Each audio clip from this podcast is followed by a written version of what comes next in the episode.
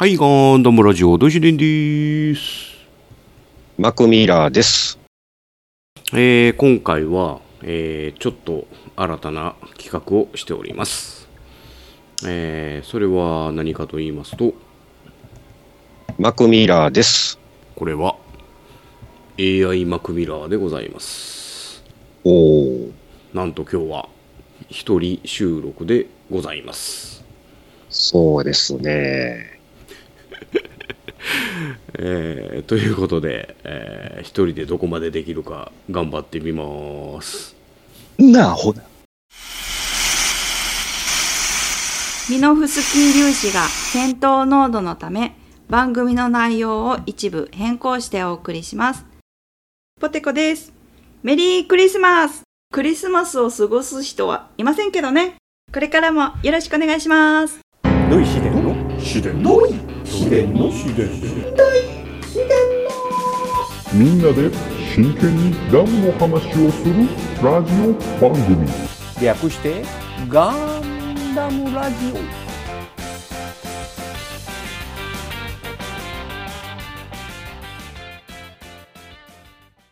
この番組は一年戦争史研究家の土井紫伝とアシスタントのラトキエがお送りするダムの話などをせずガンダムの話ばっかりする番組です。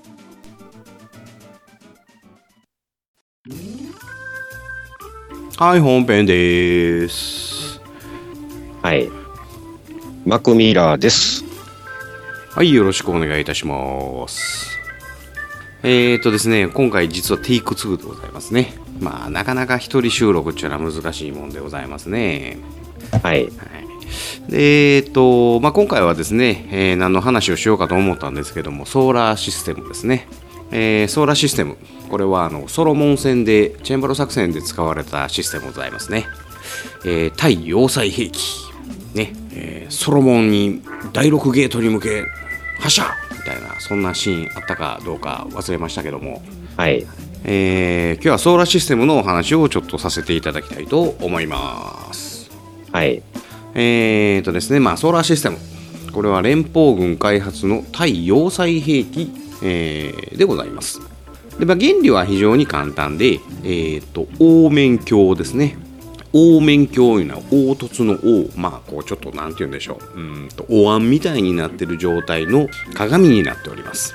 で、えー太陽光を、えー一点に集めてその焦点部分に高熱を発生させるというようなものですねまあもちろんなんて言うんでしょう虫眼鏡みたいなもんですねなるほど。ね。えで、えーっと原理は太陽炉って言われるものに、えー非常に近いものでございます。なるほど。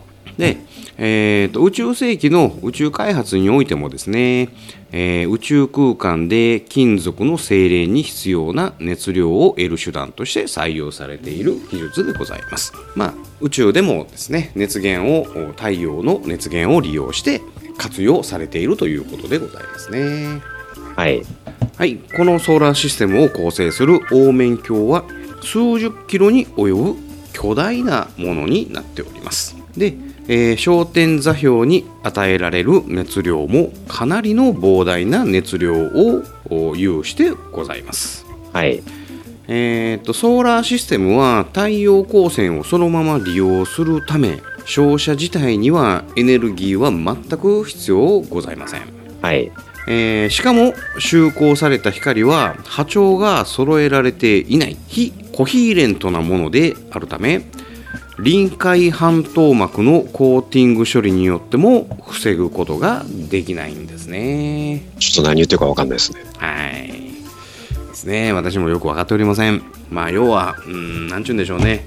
えーバリアみたいなんが効かへんよっていう風な話なんかもしれません。えーとですね、あとね、就航のための凹面鏡を一体成形していないんですね。要は1枚のガラスでこのソーラーシステムができてる、えーと1枚の鏡でこのソーラーシステムができているわけではございません。無数の平面鏡を、えー角度調整によって宇宙空間に巨大な凹面鏡を構成しているわけなんです。ね、皆さんご存知の通りですね、まあ、ちっちゃい本当に鏡をたくさん並べてでそれで角度を調整して凹面鏡のような形で、えーの形になるように、えー構成されております。えー、とまあ一体成形にするより非常にコストダウンが図れる測,、えー測れるというかまあ本当にお安くこの兵器はできたんだよっていうふうなお話はございます。はい、で宇宙世紀79年12月の24日。地球連邦軍第2艦隊いわゆるティアム艦隊ですね、はい。えーによって、えー最初の実戦投入されました。ティアム艦隊がこのソーラーシステムをお使ったわけですね、まあ、その後アバーワクで使用の予定やったんですけどもソーラーレイによって、えー蒸発してしまったということでございます。おう。はい、で、えー、とソーラーシステムのね、えー、と詳細についてお話ししてみましょう。はい。えーとですねまあ、先ほど言いました、あのーたくさんのミラーをですねによって、えー構成されてるんだよっていう風なお話なんですが1枚のミラーはいや 20m×10m の折りたたみ式ですパタパタパタ3つ折りぐらいになってたと思いますねほんではい。で、えー炭素材の骨格にアルミニウム蒸着した薄膜が貼られております。蒸着ですね。えっ、と何でしたっけ？ギャバンですか？はい。はい、そういうような、まあ、アルミニウムを蒸着した薄膜、まあ、これが鏡のお部分になってるわけです。はい。でバネ仕掛けで展開されます。ピローンと開きますね。なんかなんかの表紙でビヨーンとなってこの3枚ぐらいのやつが、えー広がって一つの鏡になるよという構造になっておりますねはいで留め金を外すと自動的に広がるミラーにはガスジェットを用いて姿勢制御バーニアが、えーついておりますねで1枚あたりの重さが2キロ非常に重いあー非常に軽いはい。はい。で、えー、2キロで、こんなもん10メーターかける20メーターの鏡を作るって言ったら、もうほんまに、薄々の軽々な状態になってんちゃいますかね。おう。なるほど。はい。で、えっ、とね、えっ、と、で、えっとシステムを構成するミラーの数は400万枚って言われてますけども、ちょっとそれは多すぎん違うかなっていうふうにも言われておりまして、そうですね。でそれをですね一応コンピューターによって同調させ巨大な凹面鏡を構成するように、えーなっております。はい。で、えー、とミラーの配置後、えー周光のため要は光を集めるためにですねそのみ、えー鏡をですねいろんな角度を調整するんですけども、えーミノスキー粒子散布下では電波や無線が使えませんもので制御は不可能でございます。なるほど。はい、で、えーよって、まあ、レーザーシグナルによって制御されるわけなんですね。まあ、一枚一枚レーザーを当ててでその信号によって角度を調整していくっていうようなやり方をやってるわけなんですね。なるほど。はい。で、えーまあ、いわゆるあのレーザーサーチャー同調ってやつですね。まあ、ミノフスキー粒子化散布化でもレーザーは大丈夫だよというふうなお話を以前させていただいたと思いますので、お話を過去にしておりますのでね、またそれよかったら聞いてください。ちょっと何言ってるかわかんないですね。はい。えーということでですね、えーとまたお話は戻りましてですね、えーとまあ、先ほども言いました、えーと400万枚ちょっと多いんじゃねっていう風な話なんですけども大体400万枚ありましたら、えーこのソーラーシステムの大きさ40キロ ×20 キロという巨大なものになりますでそれがえーっとまあ現実的な大きさでいくと約40万枚なんじゃないかなというふうなお話がございまして、まあ、それであれば大体12キロ ×6 キロというふうな大きさまあ、えーっとちょっと小ぶりなスペースコロニーっていうぐらいの大きさに、えーなります。はい。えーでまあそういうことで、まあ、これぐらいの大きさが現実的なんじゃないかなということで、まあ、今一説には400万枚から40万枚使われたんではないかなないしまあでも40万枚の方が現実的なんじゃないかなっていうふうなお話が、えー最近ではされておりますね。うん、であまりにもですねそのスペースじゃないこのソーラーシステムがですね大きかったらですねやっぱり発見されるリスクがございますね発見されちゃうとですねこれあの急にやっぱりこれ畳んでどっか持っていくっていうわけにいきませんのでもうあとはあー攻撃されるだけになっちゃいますはい。なので、えー要は発見されないための大きさっていうのはやっぱり12から6キロ。これがまあ現実的なんじゃないかなと。うん。いう風な形でございます。あとですね、えー微調整の後に照射が開始されるんですけどもこのソーラーシステムは巨大な兵器のためですね友軍を巻き込む可能性がございます。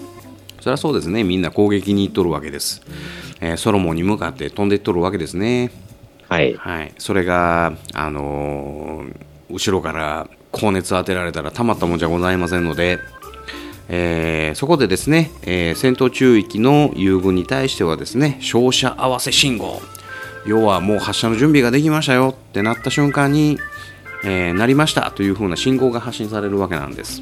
はい。はい、でその信号を受信して、えー受信した、えーその信号を受信した友軍は速やかに照射ラインから離れなければならないわけですねそのまんまボゲーっとしとったらはい。この4000度もの温度をですね、えーそのまんまあ浴びてしまうことになってしまいますはい。はい、でそのお4000度のお照射をですね、まあ、今回のこの照射はですねソロモンの第6ゲート第6宇宙ゲートですね、はい。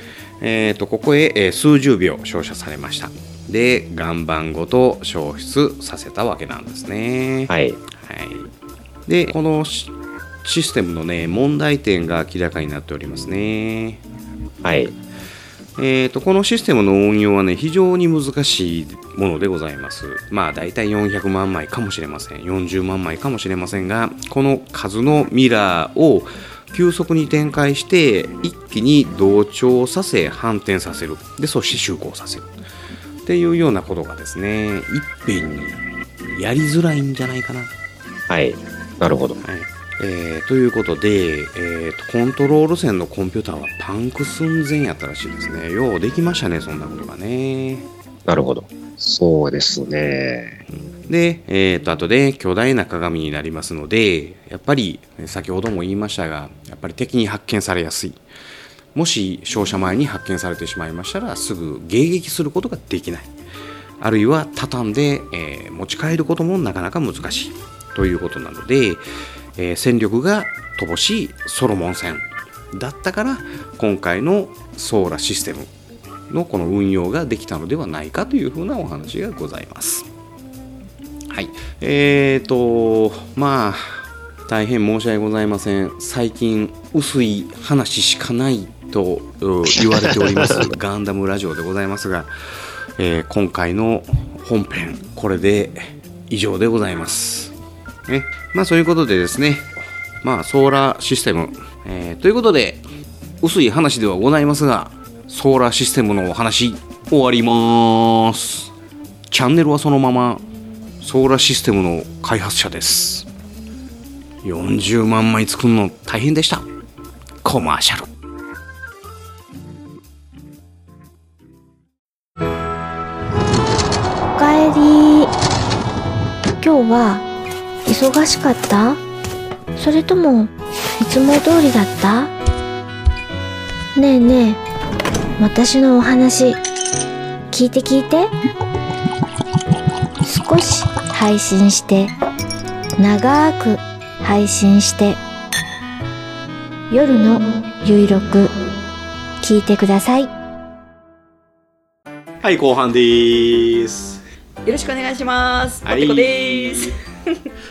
えー、2週連続お越しいただきました。はい、すいません。ありがとうございますずうしくお邪魔してます。もうあれからね、早くあの探偵の話が聞きたいという、はい。もう X のね、X の。X のもう反響がすごかったんですよ。そうですか？えー、なのでまた来ていただきました。はい。こんなことでよろしければ。えーありがとうございまはい、す。とんでもないです。身を削って やりますよ。えーえーと今日は何日やったかな？12月の21日ですもんね、11か。はい、年末に聞くにはもう完璧なふさわしい話の内容に な。っておりますんでね。えお酒を飲みながら聞いていただけたらと思います、お願いします、はい。でまああれからえっ、とその探偵事務所探偵事務所な探偵事務所なんか更新所とか探偵事務所とか言うやん。ああ言うみたいですね。私全然わかんないけど、うんえっと Google でもちろん検索して、はいはいはであのそういう斡旋し探偵事務所を斡旋してくれる、い、うん。そういう公式サイトがあってそんなサイトがあるんですよ。簡単にもう探偵事務所なんか評価いいところみたいな感じでやったらもうポンって出てくるんでうん、うん興味ある人今やってください。それは何？えっ、と住んでる県の探偵事務所。あいやこれがね なんかそんな探偵事務所も、まあ、全国各地あるんですけど、うん。やっぱり実績があるとこの方がいいじゃないですか。はいはい。あのお金ね大金払って証拠取れませんでした。うん。でも人件費発生してるんでって言われたらこっちはたまったもんじゃない。そうやわな。そう。うん。だから、あの大手のところやっぱり行きたいけど大手は大手さんで高いんですよね。あ高いのやっぱり。そうなの。うん。だからそういう斡旋業者で、うん。あのどんな事情で探偵受けたいんですかっていう、うん。その受付窓口の人にね、うん。聞かれて離婚です。うん。浮気です。はいはいはいはい。っていう話をしてうん。それだったら浮気相手の調査で得意なところっていうので何社か3社ぐらいかなうん。あの相談乗ってくださって、うん。であの紹介してもらったんですけど、まあ、私は京都の事務所やったかな。はいはで大阪大体大阪とか京都とかうん。こう、都心いなるほに多いみたいで。ど大きい都心な。そうそう大きい都心ね。ね。そうそうそうそう。せやけどんなんぼつこたえっとね、一日だけうん。私は証拠を集めて。一日でそうやけど証拠なんて集まんの ね。うん。大体あの証拠集めにね、うん。あの何日か要することが多いと思うんですけど、うん。えー簡単でした。あのすぐ「はい取れました」っていう 報告ありました。ありがとうございますって。一番最安値で。あそう。まあそうなんやな。というかあのー逆に探偵さんに言われたんですけど、うんうん。私の下調べがすごく良かったらしいですよ。なるほど。ねはい。その携帯による、うん。あのその場所の特定とか、相手との連絡でね明日の何何時、うんどこにとか、っていうのが重要なんで、うん。あのそれがなかったらあのなんていうんですか時間単位なんですよ、時間給でお金が発生していくんで、あの相手が何時に待ち合わせか分からなかったら、うん。朝から尾行始まるじゃないですか。で例えば仕事の日とかやったら、もう何十時間ん。ずっとつ,、ついとかなあかんから、その分あの人件費がねうん。うんかかってで探偵さん一人でやってるんじゃないです。よ、うん。二人なんですよ基本。はいはいはでまあお手洗いとか行くとかね、うん。休憩とかあるからか、運転する人がとかってあるんでしょういね、だから2人対策2人分の人件費もいるから、うんうんだから結構な値段するんですよ1時間でも、うんあそう。うん。人件費だけじゃなくて、うんしかも経費もかかるわなその何写真撮ったりそう機材がねまたうん。ポイントがあって、うん。ほうほうほうほう 夜になると、うん。あの高解度のうん。暗くても撮れるっていう。あそれフラッシュ高ないもんなそうそうそうそう、うビデオカメラとかカメラ写真うん。カメラとかね。が機材代も結構してうん。機材も1時間単位でお金取られそう。だからもうめちゃくちゃすごいお金かかるんで。うん一発で取れてよかったです。よかったな。へそうえそれはあのその事前のちょっと我々のそのトークの中で、うん。えー、と出張に行かなあかんっていう日でやった、そうです。ああ。ほんでその福知山に行くよって言うてたのがなぜか舞鶴のホテルやったと。でそうそうそうそう、ううんんだいぶ離れてるよねっていう。そうよね。でもそのほんまに浮気の場所のホテルをちゃんと言うたんや、言ってない違うかった？え調べた。あそうなんはい。まあこっちは掴んでません。携帯番号のパスワードは、はいはいはいはいはいはいでもちろん、はいはいあのホテルをねうん。あの女性の方よりは男性が予約するじゃないですか。せやな。ってことはですよ、まあ、大体楽天のトラベルとかなんかのあそのあのサイトでね、うん予約するから、うん。だいたいメールでねうん。予約しましたみたいな。ああなるほどな。はいはいはい。あの彼のメールのホームページっていうか、まあ、G メールかうん。見に行ったら、うん。ああまあありましたよあね。どこが舞鶴どこが淵山。思いっきり京都やないか。京都やったんや。思いっきり近いやないか。なって。い近い近いところでやるん近いところでやるんやないかってな。ってで堂々とあの「明日から行ってくるし」って言って前日ね「おお 行ってらっしゃいよ。京都ですけど」え大変やなーって。福知山着いたら連絡してなーってホテル着いたら一方ちょうだいなーって。ほんなら京都からですよ。着いたよホテル。おう。うん嘘つけ。ってことですよね何々ホテルちゃうんか。ちゃうんかって思いながら。でした。ちょっと待ってそれ探偵は ポテちゃんが探偵なんですな私ほんまあの雇ってもらえるかもしれない。か彼が本当に鈍感やったんか。せやな。あのやっぱりでもすごい、うん。あの証拠集める時が一番精神的にやられてましたよね寝てる間とか、本当にうん。あの彼がちょっと携帯を手放した時にしか見れないじゃないですか、うんそうやな。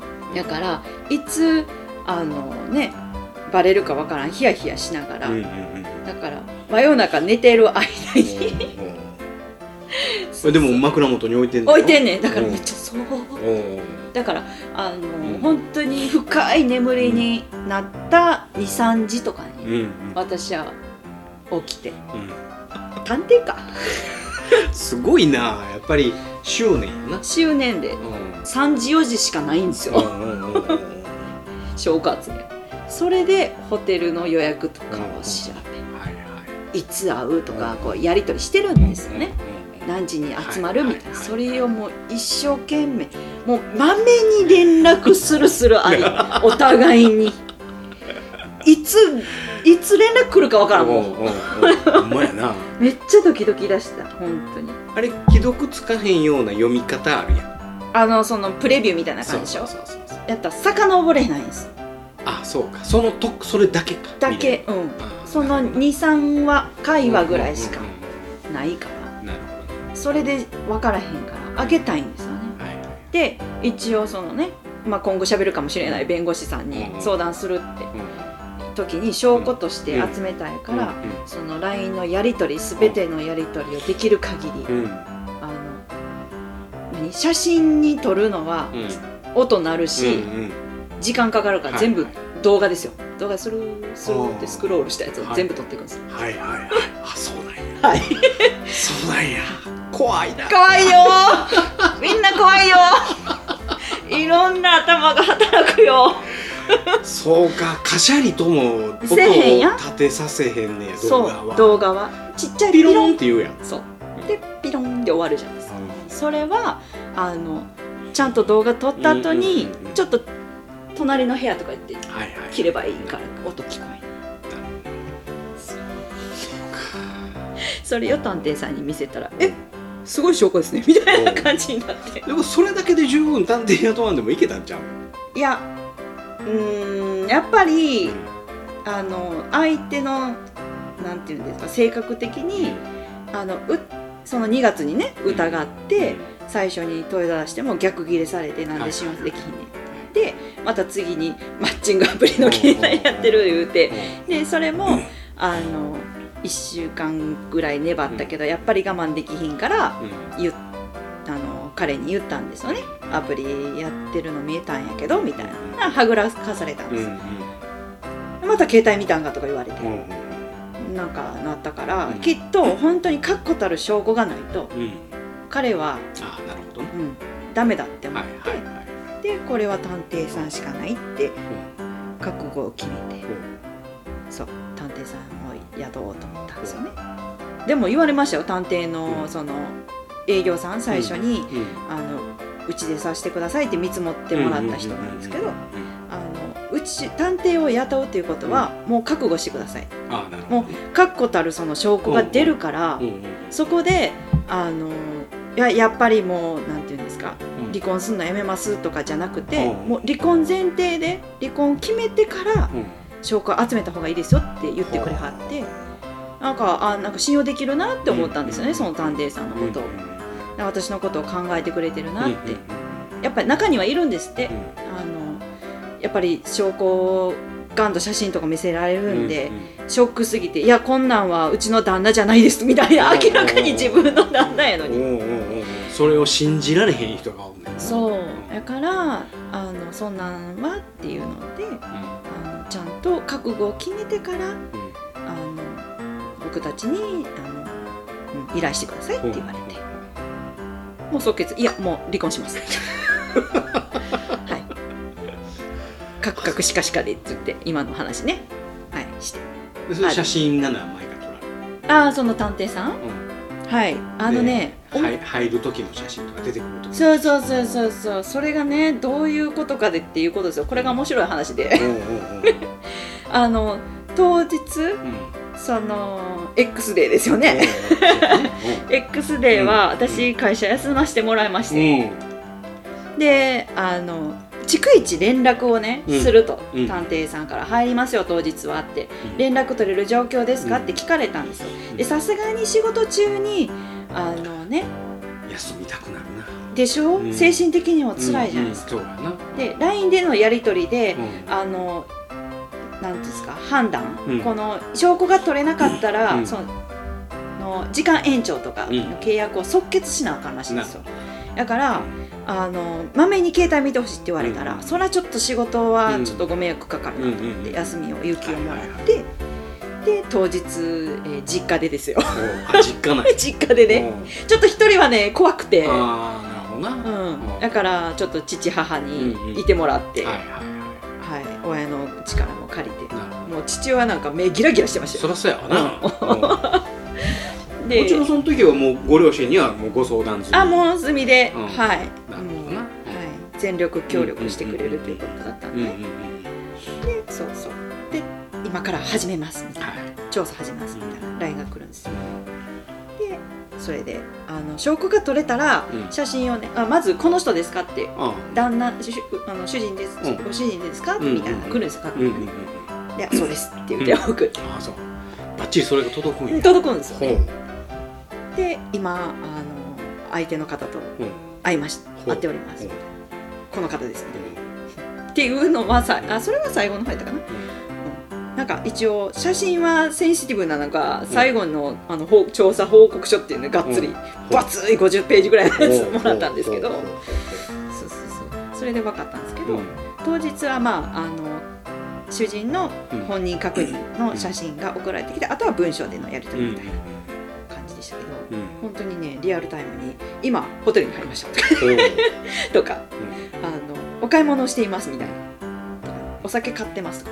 つまみ買ってます。うん。おお完全にホテルにこもる気やんか。みたいなはな感じであすよね。はい、来てであのバッチリ取れましたみたいなこと。を言われ、うん。はい、そんな感じ。そう。でしたよ。でその写真を持ってうん。弁護士。とりあえず弁護士に相談そうですね、うん。あとは、うん。あのもう確固たる証拠が取れたということで、うん。でもあの証拠はたくさんあった方がいいといううん。ネット調べがあったので、うんそのたった1日だけの証,、うんね、あの証拠で足りるのかどうなのかっていうのを判断ししてほしくって、あの弁護士のねうん。相談に行ったんですよね。うん。まあ、探偵事務所さんから紹介してくれるってことだったんで、紹介してもらったところうん。に行って、うん。で大体弁護士さんの相談1回初めての初回は無料相談うん。1時間とかね、うん。あるんで。その枠であの事情を説明して、でこんな写真撮れてます、うん。みたいなはい。お見せしたら「あ大丈夫です十分です」って言われあそうなんや。そのその写真ってはい。どんな写真なの？ホテルに入る写真なの？そこポイント。あのホテルの入り口玄関、うん。ロビーとかだけじゃダメなんです、うんやっぱ個室に入る瞬間。の時間ももちろんなんですけど、うんで出てくるところ。うん。だからうん。あのできれば、うん。えっと一一夜を過ごしたのが分かる証拠を取らないといけませんって言われて。であのちょっと話前後するかもしれないですけど、最初あのおふ2人のねうん。あの待ち合わせがうん。夜の6時、あそんな時間やった。はい。ほう。であのそっからホテルで会いましょうって言って、で多分一夜過ごすんやろなと思ったから、最初6時って思ってって、その契約をしてたんですけど、何十何時間みたいな。そうあの証確固たる証拠を取るためにはあの一夜を過ごしたっていうことが分かるように、うんうんうんうん集合が6時だったら6時スタートだったらもう朝の6時とか、まあうん。は7時とか、はい。ホテルを出るタイミングまで、もうずっと見張ってる。うんうんのがベストですっうんうんて言われたんですけど、ちょっとねお値段が張りすぎててあのちょっとびっくりしたんで、うん。初心者やし、はい私。はい。だからちょっとコストカットを狙って、あの終電までうん。と、うん。うんあと始発からうん。以降、だから夜中例えば終電が1時です、うん。で始発が5時って言ったら、その4時間だけあのカットしてください、うんうんっていう交渉をして、うん。その分を値引きできたんですけど。もちろん終電では帰りませんよねせやわね。もうえそのなごめんホテルっていうのは、うん。シティホテル。そうか。ビジネス。ビジネスホテル、ビジネスホテル。であのビジネスホテルでの浮気、あの流行ってるらしいです。あそうなんや。はい。今のホホットというか、一番多いらしいです、探偵さんから。あほんま。うん、あのラブホは、あのもうラブホに入った瞬間それはロビーに入った瞬間でもうん。証拠取れたってなるんですって、あそうなんや。うん。まあ、その中でも、うん。あのちょっと寄って相手があってうん気分悪くなってすぐちょっと横にならなあかんからっていう言い訳がある人もいるけど、うん。もうラブホテルというのはあのもうやる行為が決まってるからっていうので、うん。もう証拠が一発なんです、うん。うん。でもビジネスホテルはなんぼでも言い訳ができるらしくて、だからあの2人が同じ部屋に入っていく場所を、うん。瞬間を取らなあかんらしくて。うん。だからロビーだけじゃなくエレベーター上がってう。ん何階のどこの部屋まで入るかっていうのを全部取らないといけない。あそうなんや。で最近のビジネスホテルってあのエレベーターうん。入る時になんかかざさないとカードをね。エレベーターエレバエレベーそうエレベーターにもあの自分のうん。あのカードキーをね、うんうんうん。かざさないとそのフロアに泊まらないとかっていうのがあって、うん。だからそこまで入れない可能性もありますって言われたんですけどなかなか私のその雇ったうん。雇わせてもらった探偵さんうん。はテクニシャンでほううまいこと言って写カメラうん動画動画もカメラも撮れるうん。のをそのフロアのうん。廊下の隙間にこう置いて事前に。ほっていうのができた。んです。まあ、あのうちのその彼が、うん。あのよ用意がじゅなんやろな楽しかったんでしょうね。楽しみだったんでしょうね、うん。そのうん。出張という嘘が。あのチェックインめっちゃ早かったです。うん。2時ぐらいやったんですよ。あそう。ねだからあのその分私だから6時からあの調査スタートしてくださいって言ったのうん。に、あの直前で2時チェックインっていうのが分かって、うん。ちょえ前日に、うん。だから4時間プラスになったんですよ。お金が。何してくれてんねやって。えっとその2時チェックインが分かったのもやっぱりその携帯から？そうですそうです。チェックインする時間まで分かんの？その。あのね、うん。なんていうんですか？あのやり取りでうん。早めに行くわみたいな、うんうっんうん。ああなるほどな。ていう言っとくわみたいな、はいはい。もう昼ぐらいにはもう上がれるかって営業やからもう外回りして別にあの上がれるからうんみたいな感じで、そうだから2時ぐらいに行くわみたいな相手の人にね、でホテルも事前に私知ってたから、うんホテルのそのチェックインのさ一番早い時間って分かるじゃないですか、うんはいはい。それが2時やったんかな。ああなるほど。なだからきっと彼は早めに来るだろう、うん行くだろうと。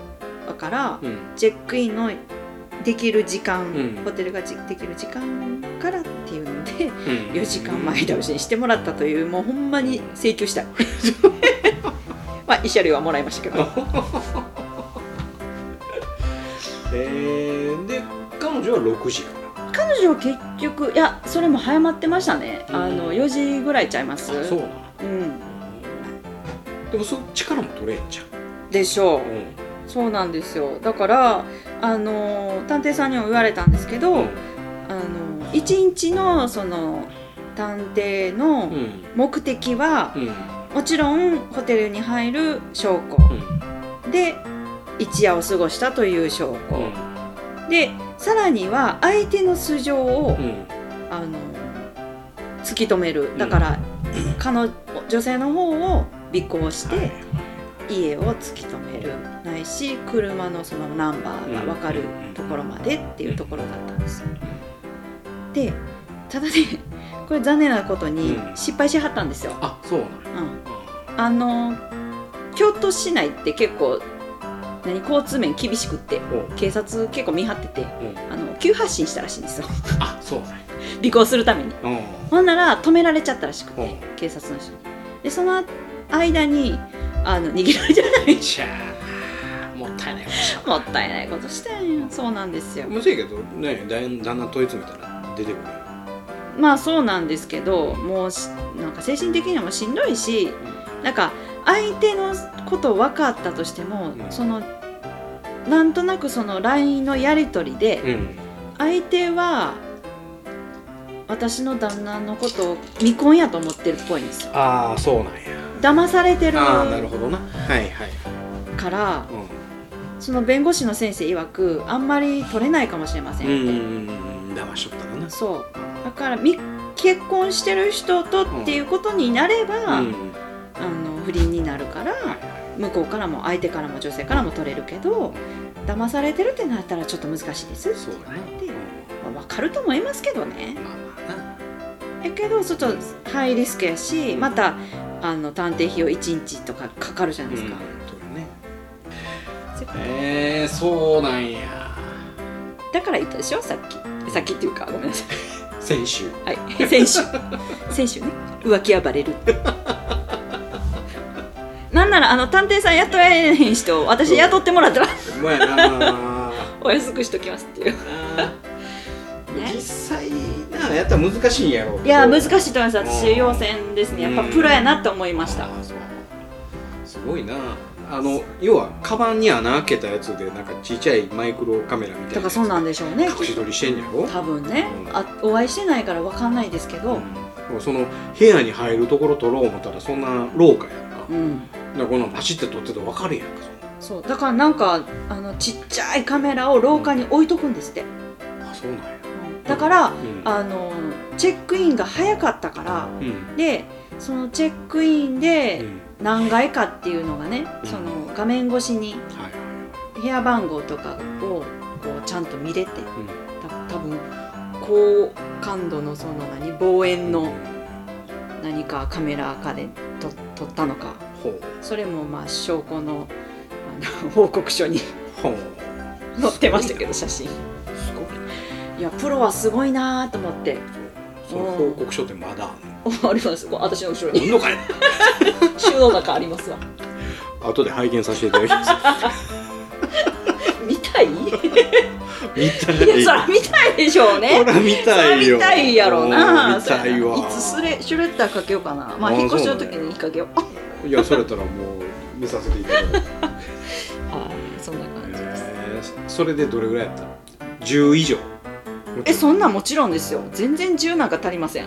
50 50も足りません、あそう。ん、だって 4, 4時間前倒しになっうてう。んであえせやけどあれやで24時間ないんやで。拘束時間は、うん。そうなん。見積もり後で見る見見たらいいかもしれんけど。うん。あでもまあ50万ぐらいかな。でもあちょっとあんま、うん、そんな。すんのするんですよ。だからね世の中のそのね探偵を雇ってっていう方々すごいなって思いますね。せやな。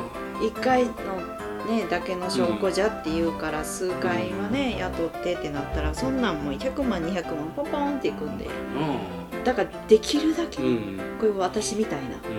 あの事前の情報必要そうやな。だからその事前の情報がなくってその浮気の疑いっちゅうだけで、うん。その何、えーいつ帰ってけえへんか分からへん。いつそういうふうなことしてるか分からへんかったら、ずーっとつけとかなあかんそううそうそう。その分お金がチャリンチャリンってなってくるんで。そうなんですよ。だから確固たるもうこの日っていう確信のある日の方がうん。よくって。まあ事前に探偵さんと相談するんですけど、うん。この日動く可能性ありますみたいな候補をね、で私の場合はもう確固たるこの日っていうのがね、うん。まあ、ホテルの予約とかが分かってたんで。うん。もうその日ですねって逆にもう向こうからも言われて、そうやはい、なへえ一日で済んだというあの不幸中の幸いというかなんていうかそれでも一日でもそれぐらいしちゃいましたね。なそれでその値段やったらちょっと想像を絶したな。でしました。うん。多分うちにはそんな金がないからそんなんつけるあれがないな。どういうことや どういうことや？ということは俺探偵に追われることはない。ないな。そっちかい。な だからってわけはダメですよバレます。バレるな。バレるまあどないかしたらバレるなほんまにな、うん。うん。やっぱまあ特に態度に出るよ。出るわな。出る出る。そうですか。じゃあ後半終わります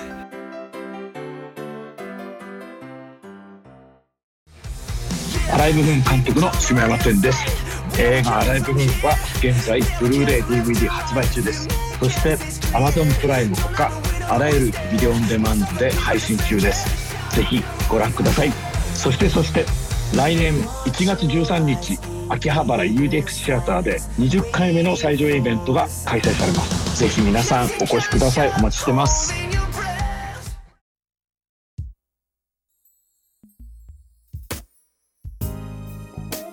はいエンディングでーす。勉強になりましたか皆さん？勉強なったね。本当まだまだね言い足りないことはありますけどね。それはなまたいつまたと撮らせてもらう時のそのフリートークの中でちょこちょこと出てきたら。身削ってんな。サービス精神私すごすぎじゃないですか。すごいね。もうほんまに聞きたいこといっぱいあるわだからねあのリスナーさんからのね、うん。なんかこのこんな質問とかあったらまたいいただいたらポテちゃんがお答えさせていただきますんで。こんな、はい、経験でよければ。全然参考ならへんやん。なんかこう恋愛ベタなリスナーさんもおれば、うん。うんこんな時どうしたらいいですかっていうね、んんうん僕の彼女が浮気してるかもしれませんとかね。あそういうことね、うん。女性の目線では答えれるかもしれない、うんね、あるいは私の旦那が浮気してるかもしれませんとかね。あ、そうですね。うん、そういうのがあったら。それはもう探偵ポテコが出動ですよ、そう。は探偵試練もちゃんと尾行させていただきます 心強い、はい、い、ということでそろそろ落ちてもらいましょうか。落ちてもらえますか。はい えーそれではポテちゃんよろしくお願いします。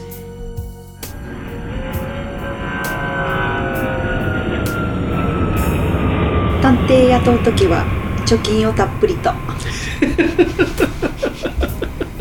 いけたかな？これでいいかな？はいありがとうございます、はいではまた来週。ありがとう。さよなら我々は優秀たるジオン広告国民から番組の感想を募集している。